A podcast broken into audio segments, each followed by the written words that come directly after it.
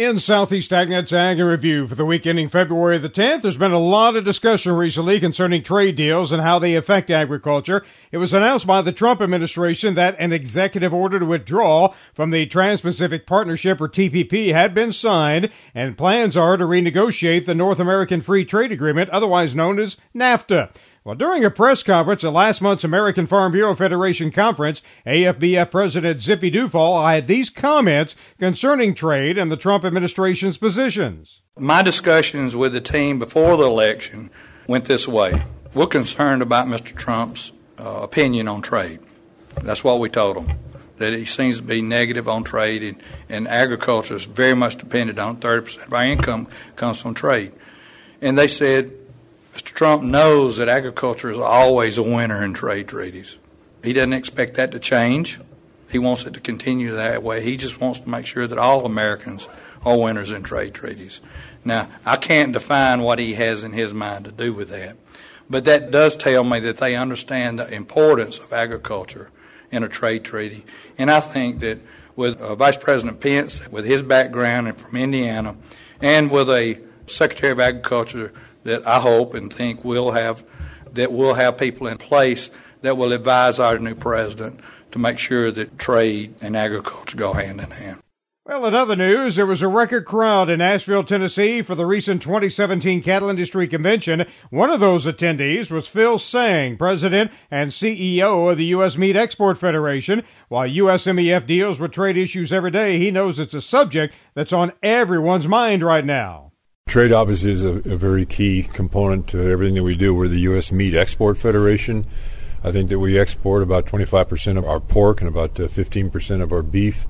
I think we're all concerned because anything that would impact trade would have a tremendous impact in, in this country. I think if you take a look at global GDP, 55% of the world's global GDP comes from trade. So, from the bigger picture standpoint, trade looms very, very large. If you look at the United States, well, last year we exported about 130 billion dollars worth of agricultural products, and that turns into about a half a trillion dollars as far as the U.S. economy, as far as what that means to the U.S. economy. So, agricultural trade, the meat trade, the beef trade, very critical to this economy and to the livelihood of every producer. And so, all I would say is protectionism, that is the enemy of the producer, and every producer really has a responsibility to see wherever they see protectionism to try to eradicate it. For individual producers out there, what do you want them to know about the work it is you all do and, and, and overseas and other countries? Well, I think one of the things that we're always doing is trying to extol what, what is the U.S. beef industry and what, what, what how we produce our product, where it's produced, why it's high quality. There's always a story to be told uh, but people, once they come to know our product, uh, they really, really value our product. And so I think really the message is, is it's a very competitive market. We have competition from Australia, we have competition from Mexico, from from Canada, from you going down the line. There's a lot of people want to compete for these markets, but but uh, the U.S. beef industry has done a wonderful job. And just referencing earlier about Japan, if I go back, I've been going to Japan for 40 years now. But if I go back and take a look, I think the U.S. beef industry is one of the most successful marketing stories in Japan for any foreign products in that market. The United States beef industry, 30 years, 40 years ago, went in there. We identified a good distributor network, you know, at, just like you would have distributors for Komatsu or Caterpillar in this country or Toyota or, or GM. We promoted our, our products in that market. And today, you know, when I say we're, we're at, at six and a half, seven billion dollars worth of beef exports, it's because of all the work, the investment, tailoring products to the market, all these types of things that has been successful. So the beef industry has a tremendous amount of, um, should have a tremendous amount of satisfaction that marketing works in this international marketplace is very beneficial. Everything that we export is exported for a higher price than we would sell it in the United States. That's the difference of the export market. Well, Tyron Spearman has this week's peanut price update. The national posted price on peanuts continues the same this week, $424.51 per ton for runner type peanuts. There has been an update on the PLC payment. The average price farmers receive for peanuts is $370 per ton for the month of December, and that means that farmers on the average receiving that would mean about a $150 PLC payment coming up in October. But you still have several more months to go to average in for the year. Contracts in the Southeast still holding at $475 in isolated cases. Virginia's are at $500 per ton for next season.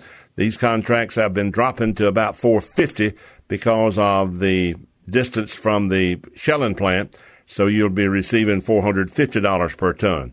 There are also some flex contracts out there for the purpose of 2016. If a farmer has peanuts in the loan that have not been committed, they're now up to $481 per ton. If you have peanuts you'd like to sell, another sheller has 475 and uh, they can go up as high as 521 on the flex contract or the mini max contract.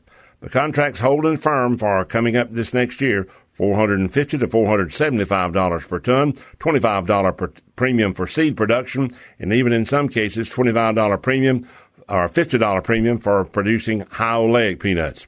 I'm Tyron Spearman for Southeast AgNet. And to wrap up this week's podcast, Everett Griner talks about how non-farm plants will help bees. You know, you don't read nor hear as much about the decline of the honeybee as you did last year. Well, much has happened that changed the volume of information. CCD is still out there and people are searching for more answers to the problem. But one of the most talked about problems has little to do with farm chemicals.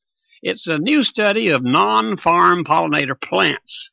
Less than half the non farm crops are being grown today that we had in 2010. Non farm pollinator crops? Well, that's decorative plants and blooming shrubs that we used to plant around the house. Why are those plants vanishing? Well, they serve more pollinator creatures than you'd think bees, butterflies, hummingbirds, even bats, and other insects. What's needed is more blooming shrubbery, not field plants. But it isn't likely to happen. And that's Ag Review for today. Everett Griner, Southeast AgNet. Those reports and more can be heard on our website, southeastagnet.com. Randall Wiseman, Southeast AgNet.